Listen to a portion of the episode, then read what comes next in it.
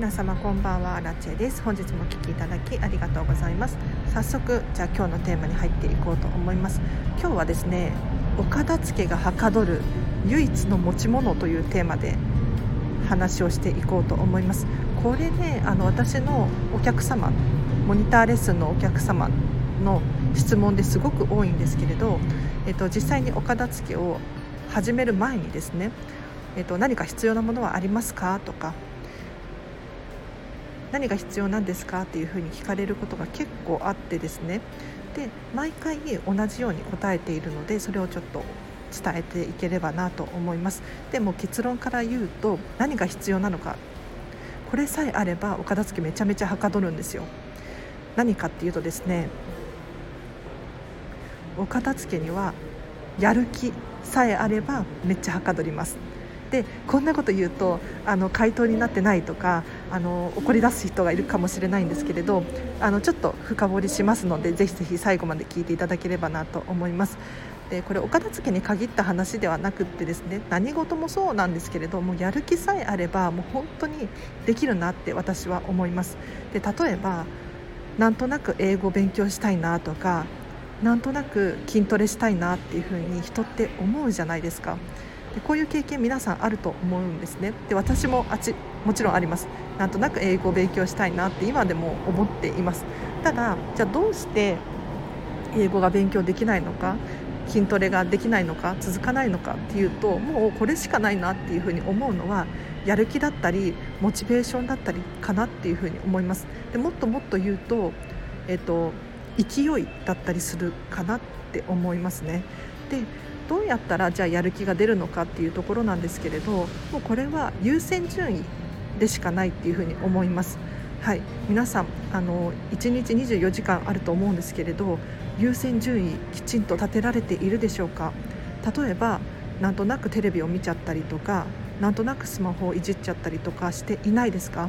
もしこれらの優先順位が高いのであればそれはそれで OK なんですがそれよりもですねもしかしたらお片付けの方が優先順位高くないかなとか英語の勉強するのが優先順位高いんじゃないかなっていうふうに考えていただくともしかしたらちょっとやる気になるんじゃないかなっていうふうに思います。でやっぱりあのお片付けってできなくても死ぬわけじゃないのでかなり優先順位が低いと思います。ちょっと雑音がうるさいですかね。駅が近くて。すいません。あの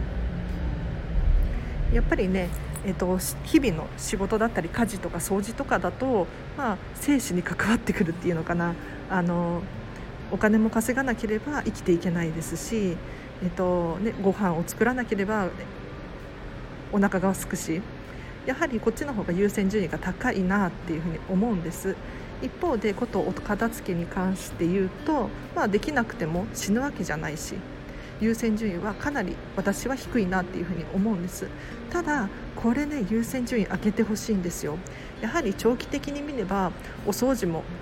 楽になるしお料理も楽になるし。でこれがどんどんちりつもでですね時間が増えていったりとか集中力が上がったりとか余分なものを買わないっていうことでお金が増えていったりするのでぜひお片付けの優先順位を高く設定してほしいんです。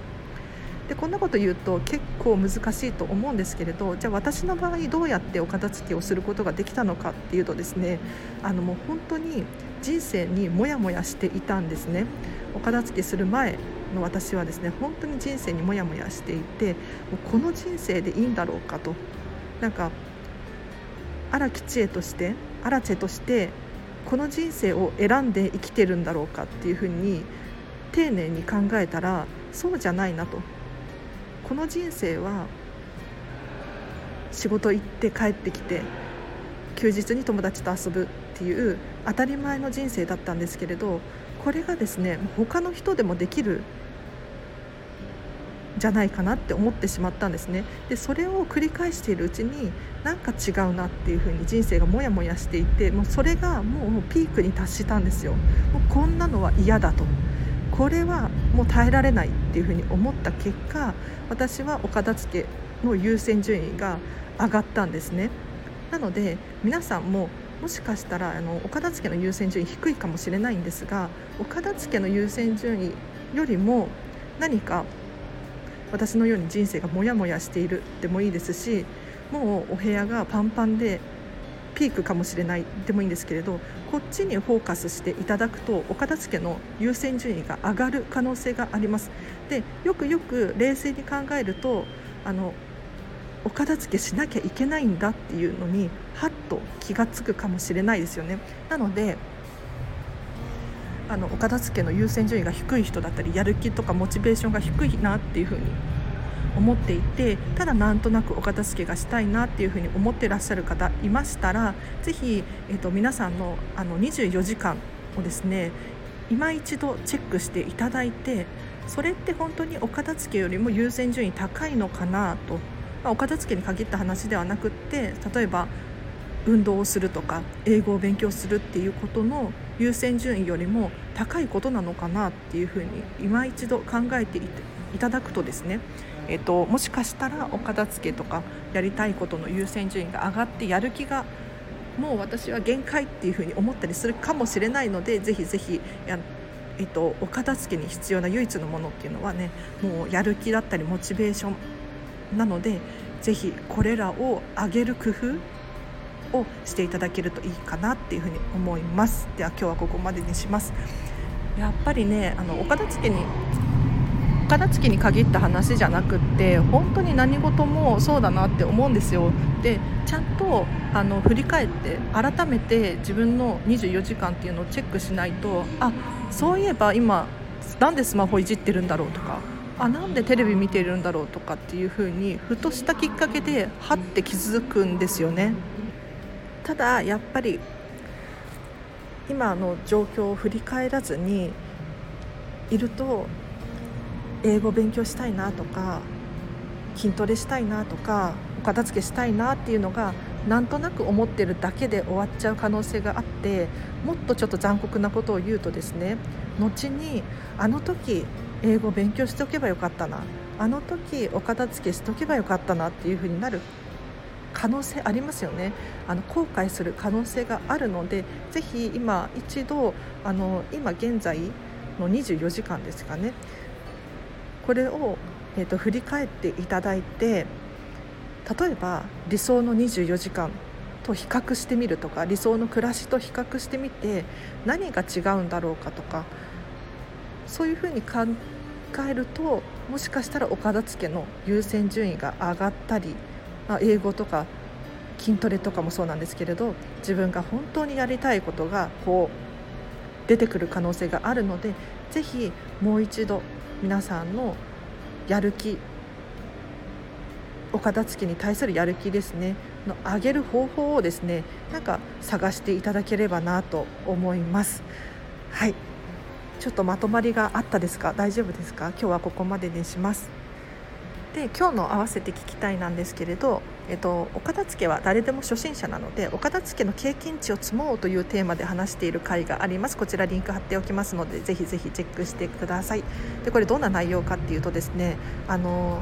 私も実は見習いこんまり流片付けコンサルタントなんです。だから今お片付けの経験値を積んでいる段階なんですね。なので皆さんと一緒でですねそんなにあのまあ、皆さんよりかはお片付け得意かもしれないんですがあのお客様にこうお片付けを教える伝えるっていう能力でいうとまだまだなんですよ。でただこれって本当に経験値でしかないなって思うんです。要するに積み重ねです。なのでお片付け最初はできるはずがないので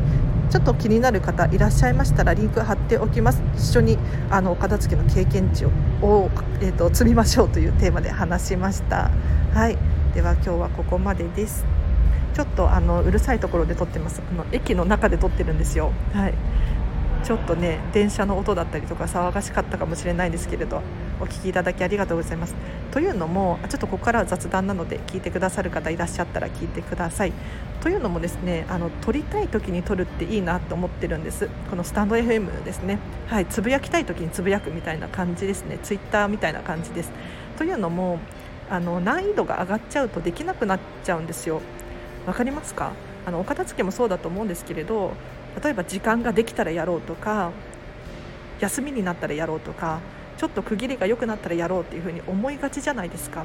そうじゃなくってもうできる時にやるっていうふうに決めると続きやすいかなって思ってます。でこのスタンド FM の場合は私はそうなんですけれどもう取れる時に取る思いついた時に取るっていう風にしないと結局あの今日はもう時間ないからいいやとかなんだろうな面倒くさいからいいやっていうことにつながっていっちゃうんですよね。なのであの皆さんもぜひぜひこれちょっと参考になるかな。もしかしたら私だけがあれかもしれないんですけれどあの